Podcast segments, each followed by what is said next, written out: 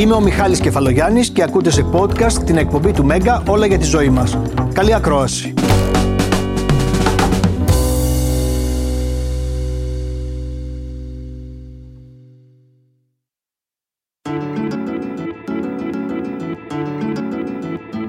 Όσοι με ακολουθείτε στο Instagram θα έχετε δει ότι σας ζήτησα από την αρχή αυτής της ε, τηλεοπτικής σεζόν να μας προτείνετε διάφορα θέματα.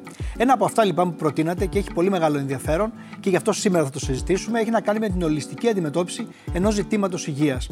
Δεν είναι μόνο οι εναλλακτικές θεραπείες ή κάποιες θεραπείες που δεν φαίνονται και τόσο πιστευτές από την κλασική ιατρική, αλλά και πολλά άλλα. Είναι ο συντονισμός πολλών ειδικοτήτων που μπορούν να φέρουν ένα καλύτερο αποτέλεσμα, ιδίως σε ένα σοβαρό ζήτημα υγείας. Μαζί μου για το θέμα αυτό βρίσκεται ήδη η Έλενα Μπουζαλά, Καλημέρα, Έλενα. Γεια σου, Μιχαλή. Χαίρομαι ειλικρινά που είσαι εδώ και ελπίζω να βοηθήσεις αυτό το θέμα που είναι δύσκολο. Ευχαριστώ πάρα πολύ για την πρόσκληση. Επιτέλους τον καναπέ σου. Ε, ελπίζω να βοηθήσω. Ναι, ναι, είμαι σίγουρος ότι θα συμβεί αυτό και με τη βοήθεια της ειδικού που θα έχουμε σε λίγο εδώ στο στούντιο.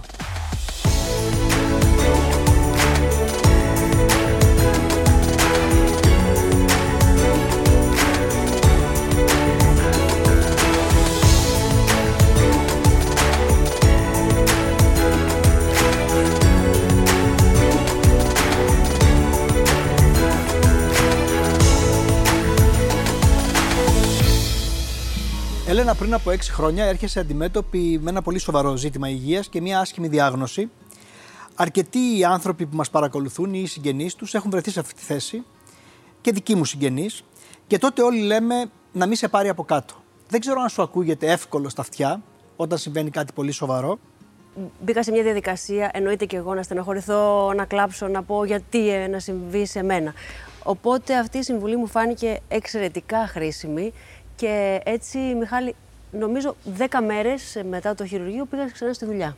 Ε, είχα ακόμα εννοείται τα ράματα και τη επιδέσμους ήμουν δεμένη παντού, φορούσα ένα μπούστο όπως το λέει και ο γιατρός μου και πήγα κανονικά στη δουλειά. Είχα τότε μια εκπομπή στη τηλεόραση κάθε Σαββατοκύριακο, είχα λείψει δύο Σαββατοκύριακα και το τρίτο Σαββατοκύριακο πήγα. Ξεκίνησα ε, δουλειά.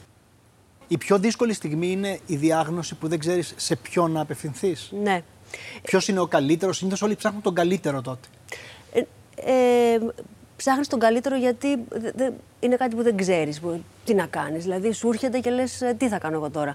Οπότε ψάχνεις στη διαδικασία. Ε, Τι ακολουθεί; Δηλαδή, εγώ από την παρακέντηση που φάνηκε τελικά ότι είναι κακοήθεια, ρώτησα την, ε, ε, τη γυναίκα που μου έκανε, τη γιατρό που μου έκανε την παρακέντηση, έχεις κάποιον να πάω χειρουργός μας στο λόγο. Και έτσι ξεκίνησε μία λυσίδα. Ο χειρουργός μας το λόγο στον πλαστικό ε, και μετά σιγά σιγά. Βρίσκεσαι εδώ γιατί αντιμετώπισες το πρόβλημα αυτό ολιστικά. Ναι. Με την πραγματική αξία της λέξης. Δηλαδή, πήγε σε διατροφολόγο, πήγε σε ψυχολόγο, έκανες όλα. Ρώτησες βέβαια για να τα κάνεις όλα αυτά. Έκανες όλα όσα έπρεπε να κάνεις για να μην σου αφήσει αυτή η νόσο στο αποτύπωμά της. Φαντάζομαι ότι και εσύ είχες τις αγωνίες, θα κάνω χημειοθεραπεία, θα πέσουν τα μαλλιά μου. Όλες αυτές τις αγωνίες που έχει κάθε γυναίκα που διαγνώσεται με καρκίνο του μαστού. Εννοείται, εννοείται. Γιατί είναι κάτι που δεν, δεν ξέρεις πώς θα το αντιμετωπίσει. Το αντιμετωπίζεις σιγά σιγά. Εγώ αποφάσισα ότι ε, θα κάνω ό,τι μου πούνε οι γιατροί μου όσον αφορά την αποκατάσταση του στήθους. Δηλαδή ε, τώρα το χειρουργείο με τα, ε, τα ράματα, ύστερα την αποκατάσταση. Η δική μου περίπτωση ήταν αυτή. Αλλά όταν πια τελείωσα με τα πρώτα χειρουργία, μετά από δηλαδή τρεις μήνες, ε, ενώ πήγαινα στη δουλειά πιο ήσυχα, ε, ξεκίνησα να κάνω γυμναστική. Δηλαδή πήγα στο γυμναστή και είπα θέλω σε παρακαλώ, έχω πάθει αυτό, ναι. δεν μπορώ να κουνήσω τα χέρια μου, ε, θέλω σιγά σιγά να ξεκινήσουμε να κάνουμε γυμναστική. Ε, δεν μπορώ σε να συμβούλευσε κάνω... κάποιος ότι είναι σημαντικά όλα αυτά μετά, δηλαδή ότι χρειάζεσαι έναν γυμναστή, ότι χρειάζεσαι έναν διατροφολόγο, ότι χρειάζεσαι έναν ψυχολόγο ενδεχομένως για να σε στηρίξει, ή το έκανες από δικό σου, από δική σου ανάγκη; Εγώ, επειδή είμαι γυμνάστρια και γυμναζόμουν πάντα ε, και είχα σταματήσει για αρκετό καιρό να μην γυμνάζομαι, αυτό μου έλειψε. Είναι τρόπο ζωής για μένα. Ναι, σωστά. Ε, και, και θέλησα. Ε, δηλαδή, ήξερα ότι αυτό θα με βοηθήσει. Δεν μπορούσα. Ξέρεις, τα χέρια μου πήγαιναν μέχρι εδώ. Αν άκουγες τη λέξη ολιστική αντιμετώπιση του καρκίνου ή μια σοβαρής ασθένειας, πριν σου συμβεί αυτό, πού θα πήγαινε το μυαλό σου, από τη λέξη και μόνο; Στη συνολική της αντιμετώπισης. Θα πήγαινε εκεί, θα, ή θα πήγαινε και στις αναλλακτικές; Ναι, θα πήγαινε και ειλικρινά θα ήμουν και λίγο φοβισμένη, ίσως δεν σου κρύβω. Δηλαδή, να μου πει. Γιατί εγώ πήρα θεραπεία χάπη. Επομένως, άμα μου πρότεινε κάποιος ότι αυτό ίσως δεν χρειάζεται, μπορεί να το σκεφτόμουν. Δηλαδή, να με επηρέαζε και να μην το. Να, να, να μην, μην το πίστευα. ούτε καν τη θεραπεία σου. Ναι, την κανονική ναι, ναι, θεραπεία ναι. της κλασικής ιατρικής. Νομίζω ότι μου συνέβη χωρίς να το συνειδητοποιήσω ότι το έκανα. Δηλαδή, ήθελα να κάνω λίγο γυμναστική γιατί δεν μπορούσα να σηκώσω τα χέρια μου, δεν αισθανόμουν καλά. Ναι. Ε, Έκανα ψυχοθεραπεία έτσι κι αλλιώς. Οπότε πήγα στην ψυχολόγο μου και είδαμε το θέμα αυτό. Ε, η διατροφή είναι κάτι που έπρεπε να το κοιτάξω γιατί μου συνέστησαν να κόψω κάποια ε, φαγητά Ακριβώς. που δεν τέριαζαν στη δική μου περίπτωση. Πάντως αυτό που έκανες εσύ χωρίς να το γνωρίζεις σήμερα είναι επιστήμη. Λέγεται ολιστική αντιμετώπιση ναι. ενός νοσήματος, από τα σοβαρά νοσήματα ή και τα λιγότερο σοβαρά, αλλά είναι αυτό που προτείνεται και προκρίνεται σήμερα στην παγκόσμια κοινότητα ως τρόπος αντιμετώπισης ενός ανθρώπου που έχει ένα σοβαρό πρόβλημα. Και αυτό θα βάλουμε στην κουβέντα μας την κυρία Καλαϊτζή. Είναι ιατρός φυσικής ιατρικής και αποκατάστασης. Καλημέρα, κυρία Καλαϊτζή. Γεια σας, καλά σας βρήκα. Και νομίζω ότι Καλά. έχετε Καλά. ακούσει ήδη όλα αυτά με πολύ μεγάλο ενδιαφέρον.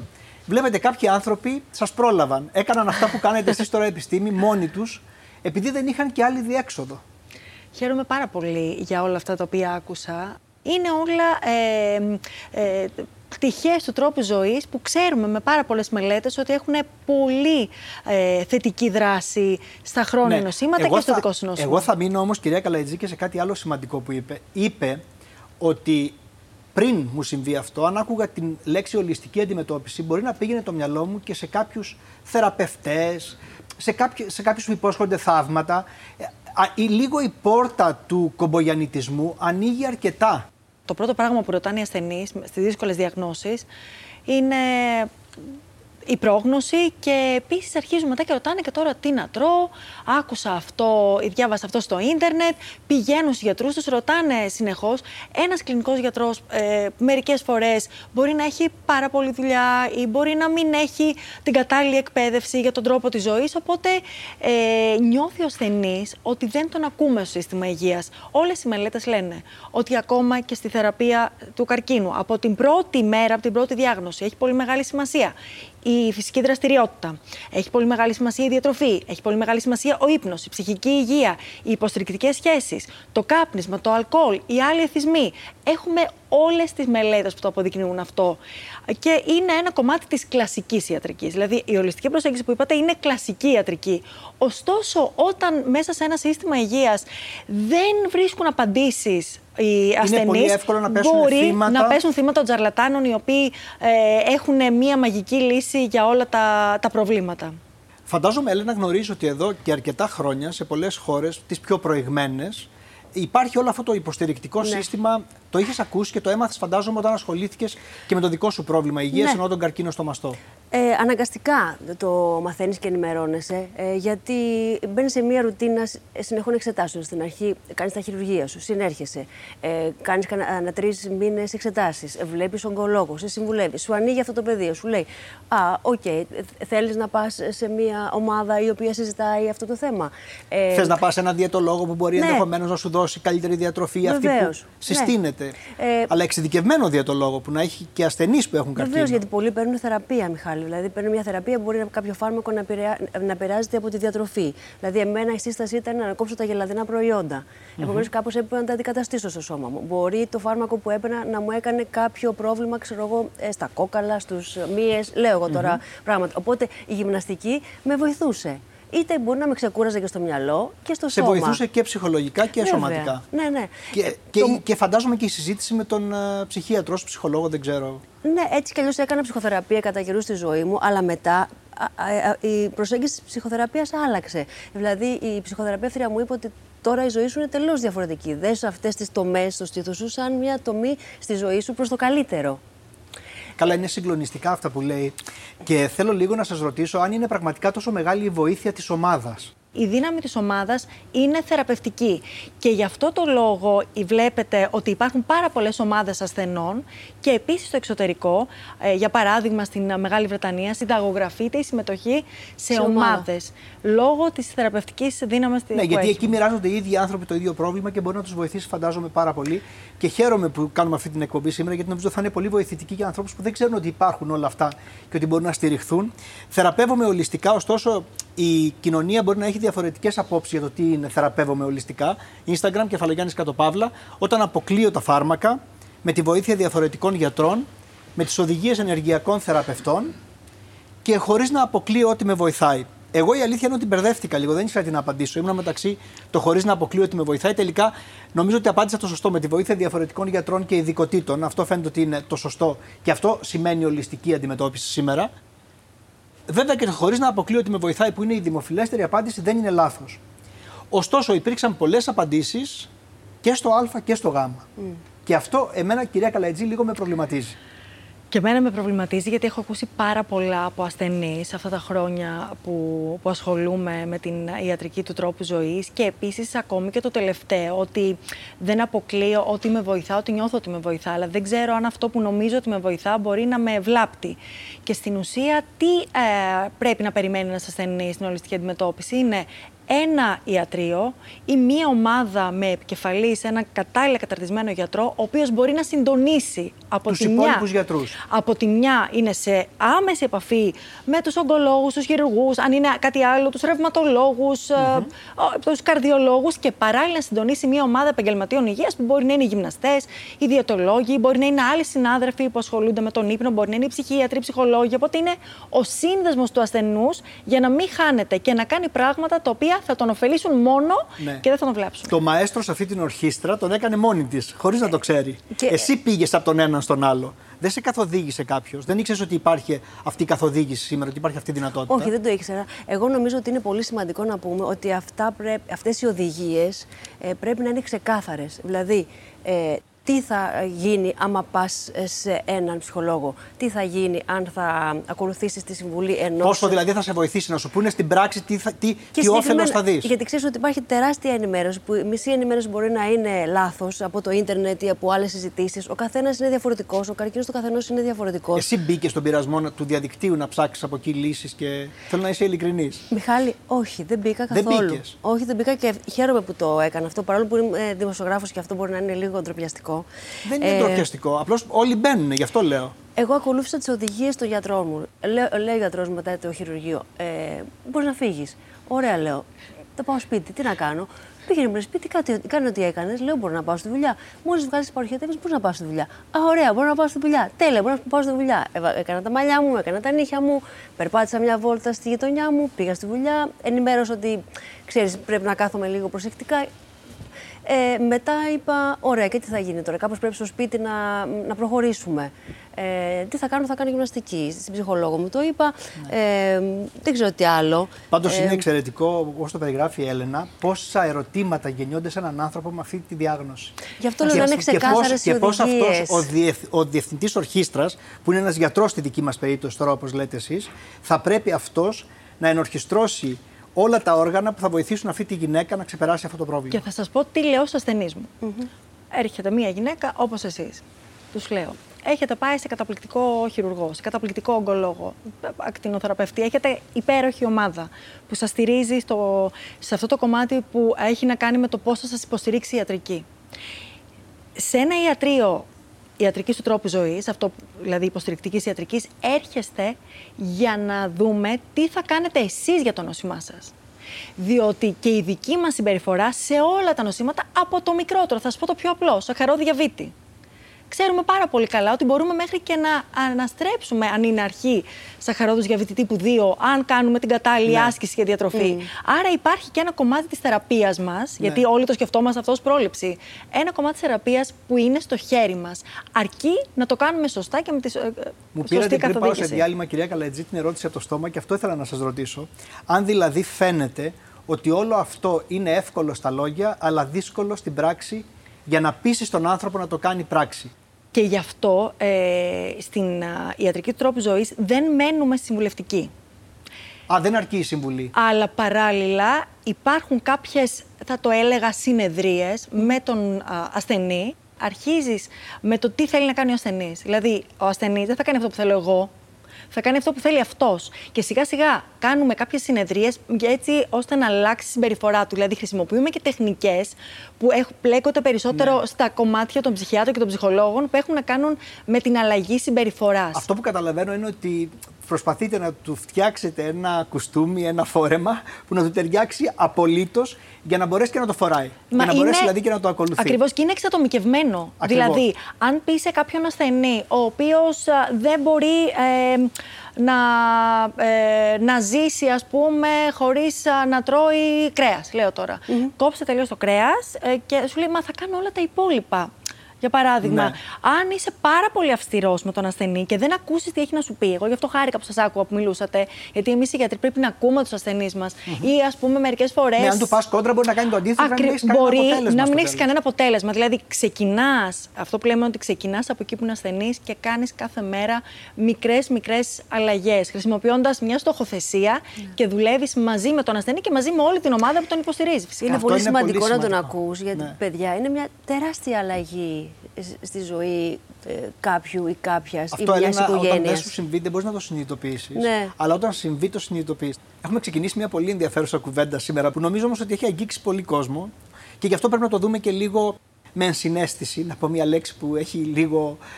την έχουμε καταχραστεί, αλλά η αλήθεια είναι ότι. Ε, Βοηθάει. χρειάζεται ενσυναίσθηση. Δηλαδή πρέπει να μπεις στα παπούτσια του άλλου για να τον καταλάβεις. Και θέλω να σε ρωτήσω, Έλληνα, πόσο δύσκολο ήταν το ψυχολογικό κομμάτι; Ε, εμένα στην αρχή ήταν ένα σοκ. Ε, αμέσως συνήλθα, με βοήθησε πάρα πολύ και ο άντρας μου σε αυτό ε, και είπα ωραία πάμε να κάνουμε αυτό που πρέπει να κάνουμε. Μετά μπήκα γρήγορα στη δουλειά, άρχισα να απασχολούμαι με διάφορα πράγματα, οπότε σιγά σιγά ε, μου περνούσαν και οι φόβοι, ξανά μπαίναν στη ζωή μου. Αν αντιμετώπισα ένα πρόβλημα ψυχολογίας και, και καλύτερα να το πω φόβου, αυτό μου συνέβη αρκετό καιρό μετά. Μου συνέβη ίσως και 1,5 χρόνο πιο μετά. Δηλαδή πιο, μετά από 1,5 χρόνο μου πήγαινα καλά. Με ποια αφορμή, ότι θα ξανασυμβεί, ότι.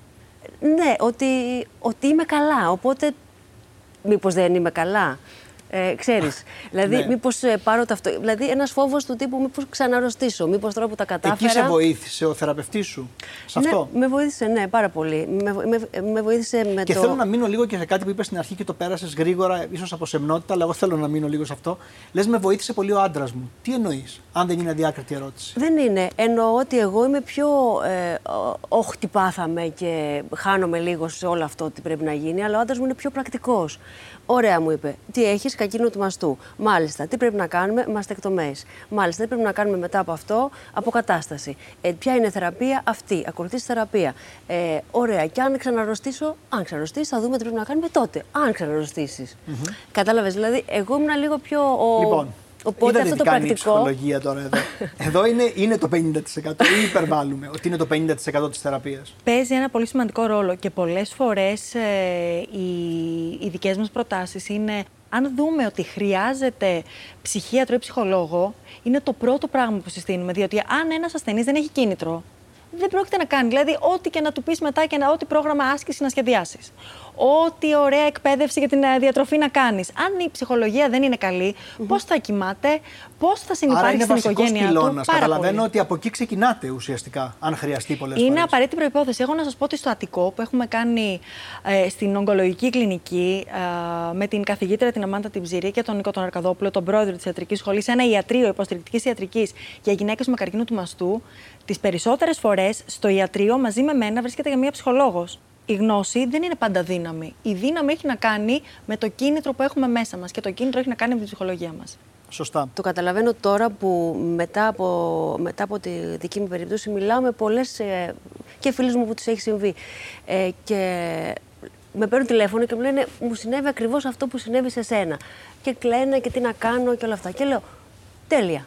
Δεν είχες μικρό στήθος. Μπορεί να έχεις μεγαλύτερο στήθος τώρα. Ξέρεις, ε, στην, Προσπαθείς να στην βρεις τη πλάκα. θετική πλευρά ναι. και την να ε, το- Ωραία, σου συνέβη για σένα. Είσαι μία στις δύο γυναίκες που του συμβαίνει καθημερινά. Τι θα κάνουμε τώρα, πάμε παρακάτω. Δηλαδή χρειάζεται, ε, χρειάζεται και λίγο, χρειάζεται κάπως να το αντιμετωπίσεις, να δώσεις δύναμη στον άλλον για να το, για να το αντιμετωπίσεις. Χρειάζεται Και λίγο, δύναμη εκείνη τη στιγμή. Λίγο σοβαρά, δηλαδή, Ναι. όχι και γιόλο, τελ, Ναι. εντάξει δεν πάθαμε και τίποτα, αλλά ε, λίγο δύναμη στον άλλο να ακούσει ότι μπορεί να τα καταφέρει. Γιατί καμιά φορά δεν ξέρεις αν μπορείς να το καταφέρεις κιόλας. Θέλεις κάποιον να στο πει. Να στο πει και, να σε στηρίξει. Το έχει περάσει. Και γι' αυτό έχει σημασία να ξέρεις και τη διάγνωσή σου. Γιατί ναι. αυτό. Η γιατί... αλήθεια. Γιατί στην Ελλάδα λίγο αλήθεια. έχουμε και περιστροφές πια. Ακριβώς. Να ξέρεις. Ευτυχώς έχουμε γίνει λίγο Αμερική σε αυτό το θέμα πλέον. Ευτυχώς έχουμε γίνει Αμερική, Ευρώπη και οι γιατροί λένε τη διάγνωση από την αρχή και δεν αφήνουν ούτε σκιές ούτε και λένε τα πράγματα ξεκάθαρα. Λοιπόν, πάμε πέρα από την ψυχολογική υποστήριξη. Έχουμε άλλους πέντε πυλώνες που φαίνεται ότι συνθέτουν αυτό που λέτε εσείς ολιστική αντιμετώπιση μιας ασθένειας. Κεφαλογιάννης κάτω παύλα.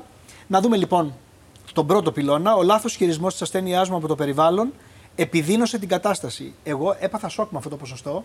93% από γύρω στους 7-8 ανθρώπους που ψήφισαν είπαν ότι ο λάθος χειρισμός με έκανε χειρότερα από το περιβάλλον μου από ό,τι καλύτερα. Είναι απογοητευτικό να με σε βοηθάνε η οικογένειά σου, πόσο μάλλον η οικογένειά σου πρώτη. Δηλαδή. Αν δεν ξέρουν τον τρόπο, πολλοί λένε. Αυτό ότι... αποδεικνύεται. Σε συζητήσεις που έχω κάνει με άλλες γυναίκες, ε, κάποιος, ε, ξέρω εγώ, αδερφός σου ή θείος σου ή φίλη σου που δεν σε αγκάλιαζε ποτέ ή δεν, ε, δεν, ε, δεν είχατε αυτή τη σχέση, γιατί τώρα περιμένεις ξαφνικά να σε αγκαλιάσει και να, και να σε βοηθήσει. Οπότε μπορεί να περιμένουμε και από τους άλλους πολλά πράγματα Περισσότερα εκείνη τη στιγμή. Πρέπει να εκλογικεύσουμε. Ακούτε με πολύ μεγάλο ενδιαφέρον. Ναι, και Νομίζω θέλετε να μιλήσετε, είστε έτοιμοι. Υπάρχει μια πολύ μεγάλη μελέτη που έχει ξεκινήσει στη Βοστόνη από το Πανεπιστήμιο Χάρβαρτ οι υποστηρικτικές σχέσεις στα 50 ήταν ο πιο ισχυρός προγνωστικός παράγοντας για καλή υγεία στα 80. Αν ένιωθαν ότι δεν είναι μόνο τους στα 50, ο πιο ισχυρός από όλους τους παράγοντες. Μπορεί να μην ήταν η υπέρτασή τους ή αν είχαν σαχαροδιαβήτη, ήταν το πώς ένιωθαν στα 50 ναι. ότι το περιβάλλον τους στηρίζει. Πάντως, ένας δεύτερος πυλώνας που είναι πολύ σημαντικός για αυτές τις διαγνώσεις είναι ότι μπορεί να σε οδηγήσουν να κόψεις και μια κακή συνήθεια και το κάνουν πολλοί άνθρωποι. Βλέπουμε λοιπόν την ερώτηση και βλέπουμε και ότι εδώ ένα 93% είναι που λέει αυτό το πράγμα και είναι οι λεγόμενοι εθισμοί που εκεί χτυπάτε αμέσως. Δηλαδή θέλετε μετά από μια δύσκολη διάγνωση να πατήσετε στο ευαίσθητο σημείο. Αυτό δεν είναι. Δεν είναι Πώς του πείτε, είναι δύσκολο μου φαίνεται αυτό. Ε, ο καθένας έχει το δικό του κίνητρο για να αλλάξει. Οπότε οι, οι καινούργιες τεχνικές για να κόψουμε τις κακές συνήθειες είναι ότι λέμε στους ασθενείς, αν έκοβες το κάπνισμα, πώς θα έβλεπες τον εαυτό σου σε πέντε χρόνια από σήμερα, σε ποια πράγματα θα ήσουν καλύτερος; Και σου λέει: Σκέφτομαι ότι είμαι 50 χρόνια και έχω ένα μικρό παιδί και με, σε 5 χρόνια από σήμερα θα μπορούσα να τρέξω με το γιο μου και να παίξω ποδόσφαιρο. Οπότε μπαίνει σε μια ωραία σκέψη που του έρχεται παράλληλα. Και σε όχι σε μια την... αρνητική ναι, σκέψη ναι, που θα πεθάνεις. Ακριβώ. Ναι, Οπότε... σε, σε ισοπεδωτική. Ναι. Ναι, ναι, ναι. Οπότε εδώ πέρα απλά βέβαια το κίνητρο είναι όταν έχεις ήδη την άσχημη διάγνωση είναι τα κίνητρα πιο ισχυρά γιατί αισθάνεται ο άνθρωπος. Ότι... Ναι, είναι πιο έτοιμος να κάνει αυτή την αλλαγή. Ο καλός ύπνος είναι μέρος της θεραπείας σε κάθε πρόβλημα υγείας. Και εδώ έχουμε μια μεγάλη απολυτότητα, 96%. Και νομίζω έχει γίνει πολλής λόγος τα τελευταία χρόνια και δεν χρειάζεται να πούμε και πολλά. Σίγουρα ο καλός ύπνος βοηθάει πάρα πολύ. Ε, δεν το, δεν, είναι, είναι μέρος της θεραπείας. Ε, είχα χάσει τον ύπνο μου στην αρχή, δεν μπορούσα και να βολευτώ για να κοιμηθώ, αλλά μετά δεν είχα θέματα ύπνου, Μιχάλη. Δεν, ναι, δεν νομίζω είχα... ότι αυτό πάει και λίγο, κυρία Καλατζή, με το ψυχολογικό. Όταν λύσεις το ψυχολογικό, λύνεται και η απνία σου από μια κακή διάγνωση και μετά. Τα προηγούμενα χρόνια δεν, δεν ρωτούσαμε συχνά τους ασθενείς μας. Για τον ύπνο, ε. Για τον ύπνο. Ίσως, ε, μήπως, ίσως κάποιοι συνάδελφοι, όπως οι νευρολόγοι, μπορεί να ρωτούσαν. Δεν τους ρωτούσαμε. Όμως από την άλλη, ο ύπνος μπορεί να είναι και ένα, να ε, δημιουργήσει προβλήματα. Για παράδειγμα, τα χρόνια προβλήματα ύπνου μπορεί να κάνουν φλεγμονή. Mm. Η χρόνη φλεγμονή μπορεί να είναι προδιαθεστικό παράγοντας μαζί με άλλους παράγοντες για ακόμη και για καρκίνο, για μεταβολικό σύνδρομο. Οπότε είναι και αίτια αλλά και αποτέλεσμα. Από την άλλη, μια κακή διάγνωση λόγω του στρες που προκαλεί μας κάνει να μην κοιμόμαστε. Όμως σίγουρα υπάρχουν πάρα πολλοί τρόποι για να αποκαταστήσει κανείς τον ύπνο του. Είναι μύθος ότι η άσκηση μπορεί να λειτουργήσει ως φάρμακο σε κάποιες ασθένειες. Εδώ ένα ποσοστό που δεν είναι αμεληταίο, 20% λέει ότι ναι, ότι έχουμε δώσει μεγαλύτερη αξία από αυτή που πρέπει στην άσκηση. Εσείς τώρα φτάνετε στο σημείο να τη συνταγογραφείτε ως φάρμακο. Ακριβώς. Και τώρα και στην Ελλάδα πια, δηλαδή από το 2018, αν μπει κανείς στην σελίδα του Υπουργείου Υγείας, στο Κεντρικό Συμβούλιο Υγείας, στο ΚΕΣΥ, θα δει τα πρωτόκολλα θεραπευτικής άσκησης που ισχύουν για τα περισσότερα από τα γνωστά χρόνια νοσήματα. Για τους καρδιοπαθείς, για, για τους διαβητικούς, για, για, για όλες σχεδόν και για τους καρκινοπαθείς, για όλες σχεδόν τις κατηγορίες, για τα ρευματολογικά νοσήματα, για την οστοπόρωση, για πάρα πολλά νοσήματα. Και ξέρουμε ότι ε, η άσκηση είναι φάρμακο και με λίγες επιπλοκές, με, μάλλον με μηδέν επιπλοκές αν το κάνεις με ασφάλεια. Είναι τραγική αυτή η απάντηση, δηλαδή το, το ποσοστό. Το 20%. Ναι, ε. είναι τραγικό.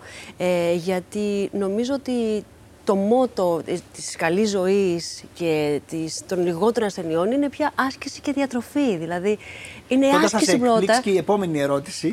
γιατί και εδώ έχουμε. Πολύ χαμηλό ποσοστό. Είναι υπερεκτιμημένος ο ρόλος της διατροφής στην αντιμετώπιση των ασθενειών. Και εδώ υπάρχει ένα 15% που λέει ότι ναι, είναι υπερεκτιμημένος. Αλλά είναι αυτό που λέμε και η διατροφή, το Α και το Ω τελικά; Η διατροφή δεν είναι αυτό που πιστεύει κάποιος ότι πρέπει να πίνει μόνο χυμούς, για παράδειγμα, από διάφορα βότανα για να γίνει καλά. Μπορεί αυτό να σκέφτηκε ο κόσμος. Γιατί ξέρουμε, το λέγανε οι γιαγιάδες μας. Είσαι ό,τι τρως. Ναι, Από- ακριβώς. τα κύτταρά μας Πάντως, αποτελούνται από αυτά τα φαίνεται οποία ότι τρώμε. Εσένα σε βοήθησε η διατροφή αυτή όταν είχες τις θεραπείες σου και είχες κάνει τη μαστεκτομή. Δηλαδή ήταν μια διατροφή που είδες ότι σε... Εγώ έκανες το σώμα ξεκίνησα σου να... αμέσως μια διατροφή, γιατί τότε μου χτύπησε ένα καμπανάκι, παρόλο που ε, το ξέρουμε τι, τι μας κάνει καλό να τρώμε. Το έλεγα στους πελάτες μου στο γυμναστήριο, ότι μη χρει- δεν χρειάζεται να σας το πει ένας γιατρός να γυμναστείτε. Δεν χρειάζεται να σας πει ένας άνθρωπος που ξέρει τι πρέπει να τρώτε. Το ξέρετε τι πρέπει να τρώτε και τι δεν πρέπει να τρώτε. Ε, θε- ε, τότε λοιπόν, όταν ε, έγινε αυτή η αλλαγή στη ζωή μου, εγώ είπα ότι θα γυμνάζομαι συστηματικά, γιατί δεν δούλευα πια στη γυμναστήρια, το είχα παρατήσει. Θα τρώω καλά. Πήγα στη διατροφολόγο, είπα έτσι, ξέρεις, θέλω να, να μου πεις τα πράγματα που δεν πρέπει να τρώω, τα πράγματα που δε- δε- έχω- δεν βάζω στη διατροφή μου. Ε, μου είπε ότι εκτός από τα πράγματα που μου είπε να τρώω και τις συμβουλές, που δεν ήταν κάτι υπερβολικό, δηλαδή το είχα ξανακούσει.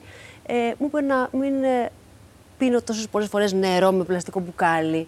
Ε, μου είπε και Α, άλλα πράγματα. Να μην, πάρει, να μην παίρνει το πλαστικό στη ζωή σου από τους ενδοκρινείς Ναι. διαταράκτες, όπως λέγονται. Από τα γιατί αυτό μπορεί να πλαστικά. σχετίζεται με τον ορμοεξαρτώμενο καρκίνο. που ήταν ο ας πούμε. δικός μου και πέταξε, θυμάμαι, δύο σακούλες σκουπιδιών από το σπίτι μου, πλαστικά πράγματα που είχα.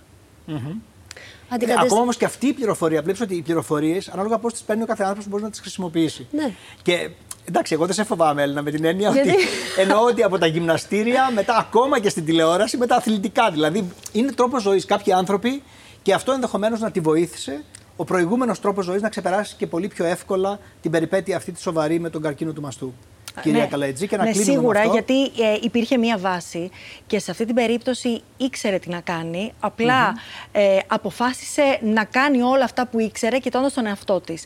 Κα- Αυτό το οποίο με ταρακούνησε ε, την πρώτη φορά που το άκουσα ήταν γυναίκα ασθενής να μου πει ευχαριστώ τον καρκίνο γιατί με έκανε να προσέχω τον εαυτό μου. Και αυτό ήταν ένα σπουδαίο μάθημα. Αυτός για είναι ένας μένα. πολύ ωραίος επίλογος, κυρία Καλαετζή, και αυτό ήθελα να κλείσω, να σας ρωτήσω αν τελικά είναι μια καλή παρακαταθήκη για τους ανθρώπους που καταφέρνετε ως μαέστρος μιας ορχήστρας ειδικοτήτων να τους αλλάξετε τη ζωή με αφορμή ένα κακό γεγονός, αν είναι μια καλή παρακαταθήκη για να ζήσουν πολλά και υγιή χρόνια μετά. Ναι, είναι μια παρακαταθήκη και θα σας πω πάλι, θα σας μιλήσω πάλι με μια α, μελέτη. Είδανε πέντε παράγοντες στην ηλικία των 50. Οι παράγοντες αυτοί ήταν να κάνει κανείς α, φυσική δραστηριότητα 30 λεπτά την ημέρα, να έχει δείκτη μάζας σώματος κάτω από 23, να μην πίνει, πο- να πίνει μετρίως αλκοόλ, να τρώει πολλά ε, φρούτα και λαχανικά και ε, να μην έχει καπνίσει ποτέ. Αν λοιπόν κάποιος στα 50 έκανε και τα πέντε αυτά για μια γυναίκα, πόσο προσδόκιμο επιπλέον είχε, ξέρετε, από τα 50, 43,1. Μία γυναίκα, δηλαδή να ζήσει μέχρι τα 93,1. Μία γυναίκα, τώρα σας λέω για τη γυναίκα, γιατί Ναι, έχουμε ναι. μία γυναίκα εδώ πέρα. Μία γυναίκα που δεν τα έκανε όλα αυτά, είχε προσδόκιμο ζωής 13 χρόνια λιγότερο. Νομίζω δεν θέλουμε άλλο επίλογο. μας έχετε πει σήμερα με όλα αυτά που μας έχετε πει. Σας ευχαριστώ πάρα πολύ Εμείς για τις ευχαριστούμε. πολύ ενδιαφέρουσες πληροφορίες. Έλενα, θα μείνεις στην παρέα μας. Έχουμε και ένα άλλο θέμα μετά που νομίζω θα σα αρέσει. Εμείς πάμε να δούμε τώρα ένα πολύ ενδιαφέρον ε, θέμα για το στρες και τους μηχανισμούς του που δημοσιεύεται στο αυριανό τεύχος Οκτωβρίου του περιοδικού Β που κυκλοφορεί με το βήμα της Κυριακής.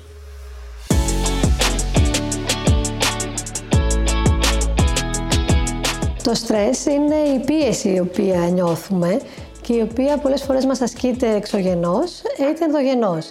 Δηλαδή εξωτερικοί παράγοντες όπως είναι για παράδειγμα μια φυσική καταστροφή ή ακόμα και το κρύο, ένα τραύμα, μια επίθεση μπορεί σίγουρα να προκαλέσουν ε, στρες. Αλλά και ενδογενείς παράγοντες, ε, ψυχολογικοί και σωματικοί, ακόμα και μια λίμωξη μπορεί να προκαλέσει στρες στον οργανισμό. Το στρες δεν είναι πάντα κακό και επικίνδυνο. Ορισμένες φορές είναι και καλό όταν α, αυτό μας κινητοποιεί, όταν δεν είναι πολύ και δεν μας α, παραλύει ούτε μας δημιουργεί κάποιο πρόβλημα. να μας κάνει για παράδειγμα να διαβάσουμε αν έχουμε να δώσουμε εξετάσεις ε, ή να έχουμε καλύτερη απόδοση σε κάτι το οποίο κάνουμε. Γίνεται κακό όταν είναι χρόνιο, απρόβλεπτο ή όταν είναι οξύ και τραυματικό και σε αυτές τις περιπτώσεις μπορεί να απορριθμιστεί η φυσιολογική αντίδραση του οργανισμού και να προκληθούν και διάφορες ασθένειες.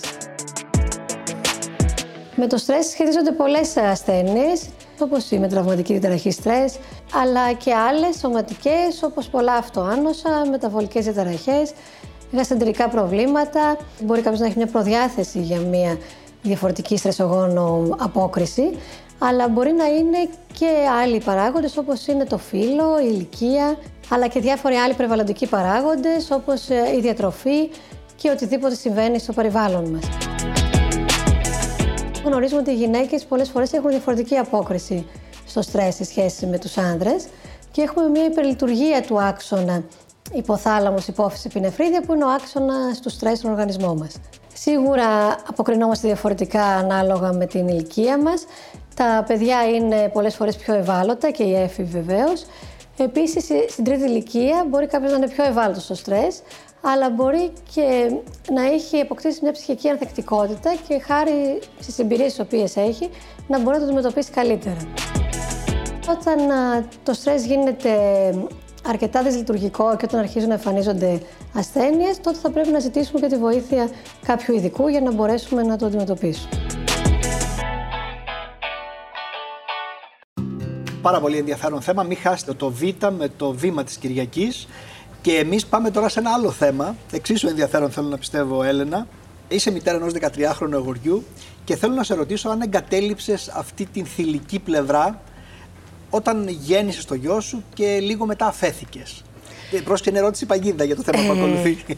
Όχι, γιατί εγώ είχα μάθει το σώμα μου να το ελέγχω, να ξέρω πού είναι τα μπράτσα μου, πού είναι τα πόδια μου. Όταν γέννησα λοιπόν, αυτό δεν, χάθηκε. Με θυμάμαι στο μπαλκόνι να προσπαθώ να κάνω λίγα βαράκια για να συνέλθω το κορμί μου από εκεί που είχε χαλαρώσει. Ε, και μετά από λίγο καιρό ξεκίνησα να γυμνάζομαι yeah, για άρα να συνέλθω. Είναι, είναι μεγάλη αλλαγή δηλαδή. Είναι το λέω αυτό, αλλαγή. κυρία Μόσχα, καλώς ήρθατε. Είστε ψυχολόγος, ψυχοθεραπεύτρια.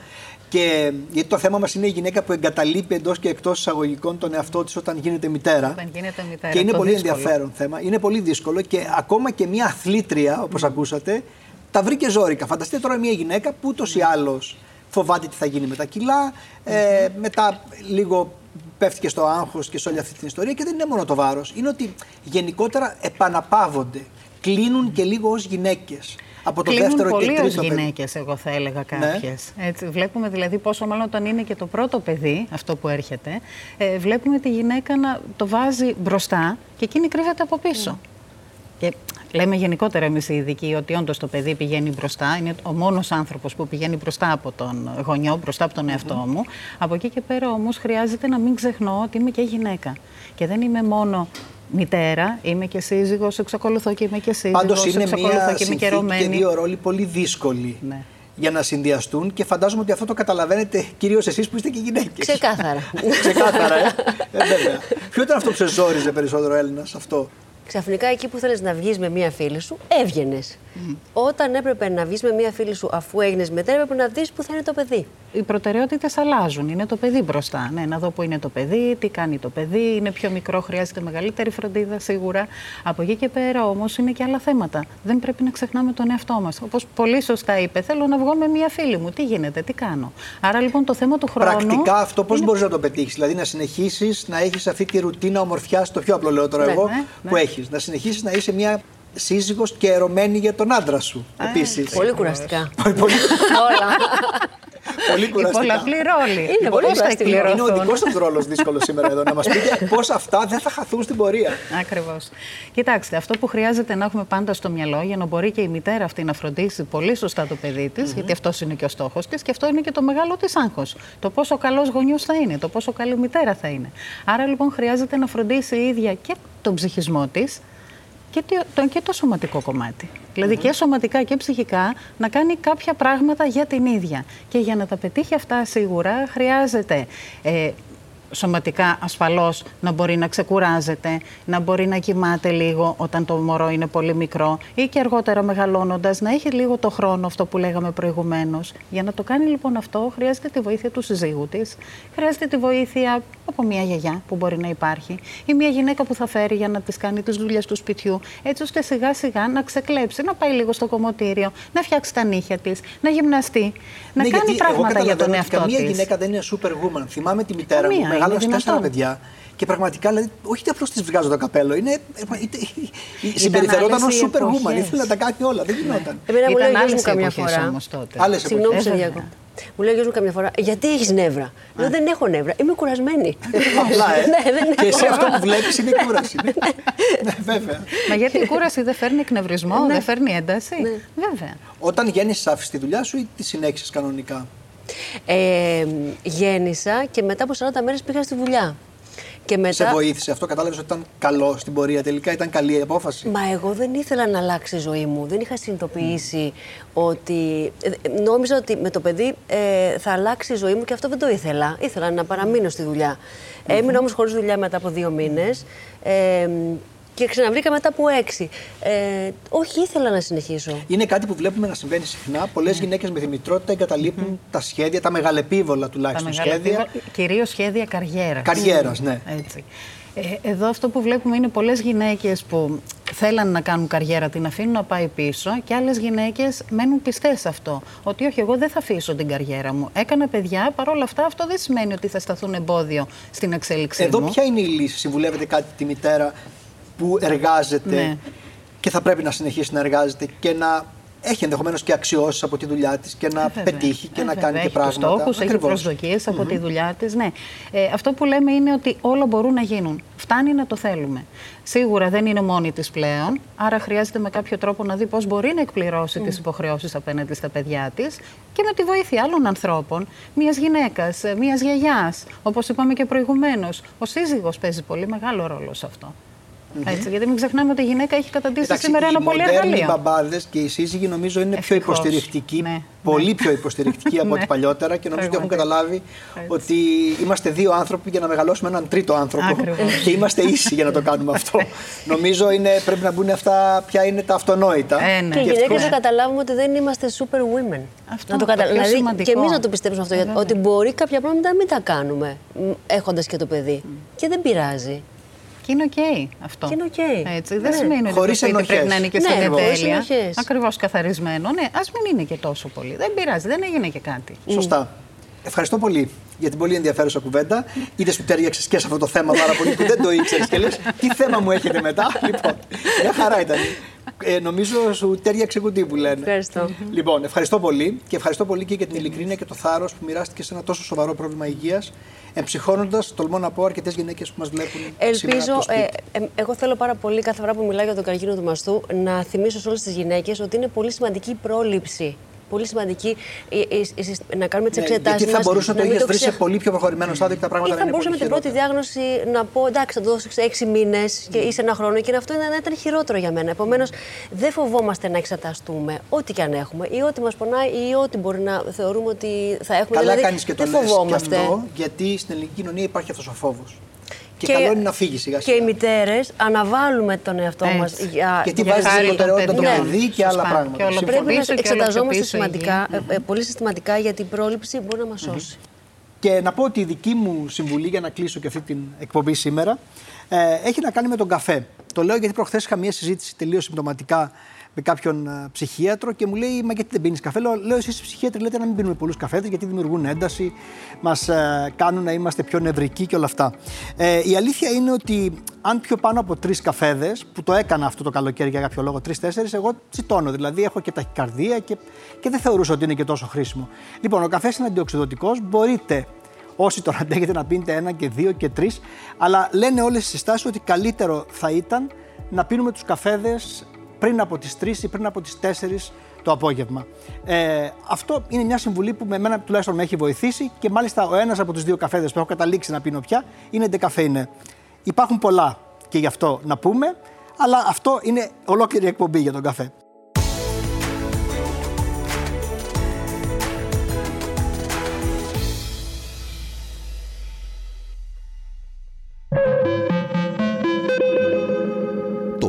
Που παρακολουθήσατε περιείχε τοποθέτηση προϊόντος. Alter Ego Media. Podcast